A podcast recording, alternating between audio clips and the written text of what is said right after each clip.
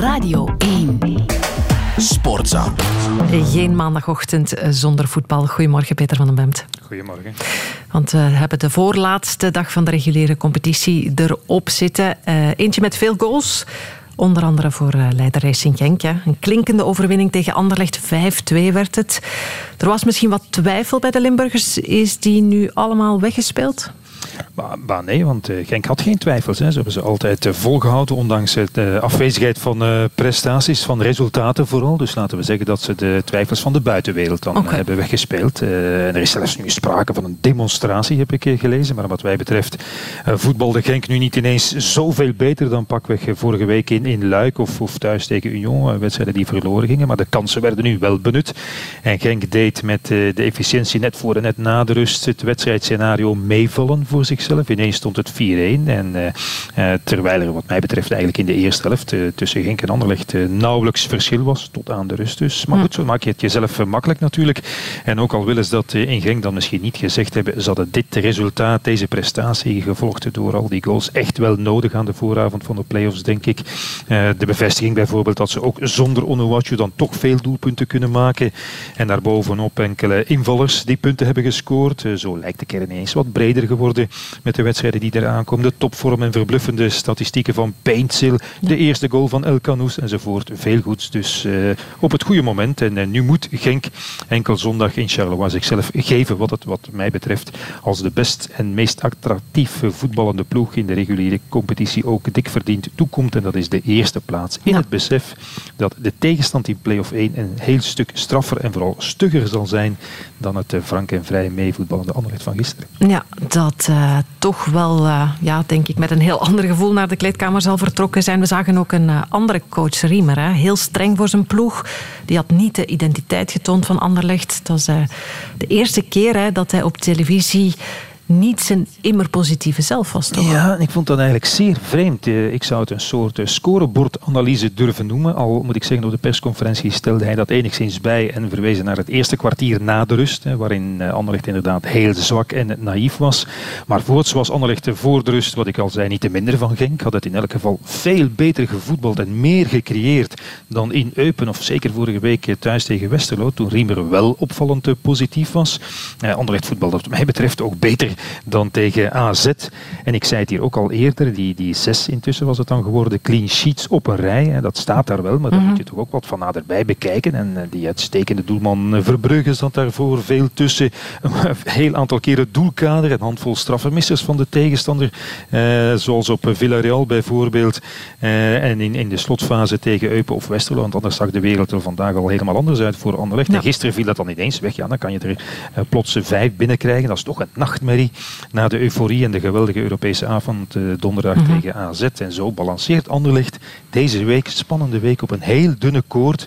En uh, is kwalificatie tegen AZ, zeker omdat je een 2-0 voorsprong mag uh, verdedigen, ineens een absolute must. Hè, als je weet dat de competitie ja. mogelijke zondagavond voorbij is. Maar goed, wat ik zei, evengoed staat Paars-Wit uh, zondagavond te blinken tussen aanhalingstekens met en een Europese halve finale voor het eerst in 33 jaar en in extremis, want dat kan nog altijd een ticket voor de play-offs. Dus zoals ik zei, een dunne koord. Een dunne koord, inderdaad. Ook kampioen Club Brugge hè. op die dunne koord mist mogelijk de Champions Play-offs. Het was 0-0 bij Westerlo, was niet genoeg. Nee, en het gekke is dat Club Brugge, wat mij betreft, zijn aller, allerbeste wedstrijd en voetbal heeft gespeeld in maanden. Veel en veel beter bijvoorbeeld dan in die gewonnen wedstrijden thuis tegen Gent en Standaard toen de druk groot was. Lef, energie, drang en druk naar voren, goede combinaties, snel gevoetbald, solide in de organisatie. Kortom, het soort voetbal dat we van dit Club Brugge met deze spelerskern wat mij betreft de allerbeste en breedste in vele jaren uh, het hele seizoen hadden verwacht eigenlijk. En nauwelijks hebben gezien. En oké, okay, ze hebben geen doelpunten gemaakt. En nu is het ook te laat. Hè. Die 0-0 mm -hmm.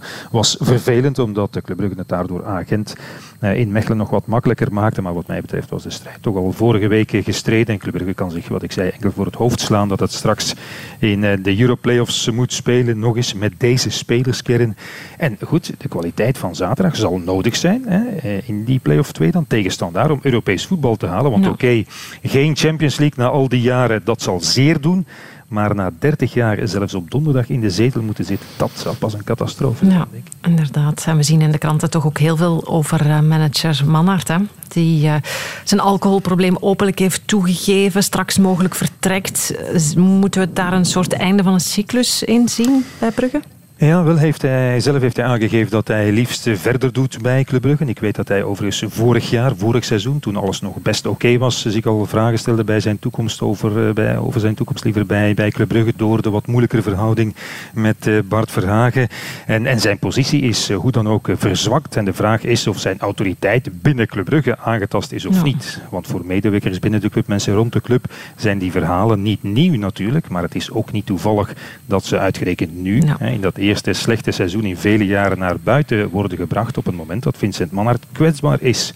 Eh, door het mislukte beleid met een paar verkeerde keuzes en beslissingen. Zo gaat het in het voetbal, zo gaat het ook daarbuiten overigens. En de, de directe managementstijl van Manhart. Overigens ook van Bart Verhagen, die competitieve, veeleisende omgeving die ze geïnstalleerd hebben binnen Club Brugge.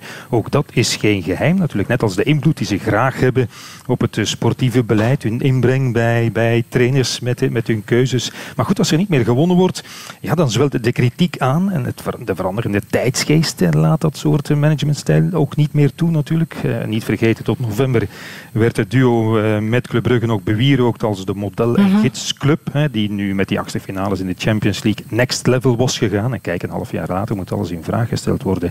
En dat uh, Vincent Mann zijn gedrag zal moeten aanpassen, dat is duidelijk. Heeft hij zelf ook aangegeven. Maar dat Club Brugge er wat mij betreft dan vooral toch goed aan zou doen om Mannaert uh, in dat geval te houden, dat is nog duidelijker. Want uh, oké, in het voetbal is zeker niet iedereen fan hè, van, de, van de dominante, soms agressieve manier van doen van uh. De manier waarop hij het spel speelt, manipuleert ook met de media.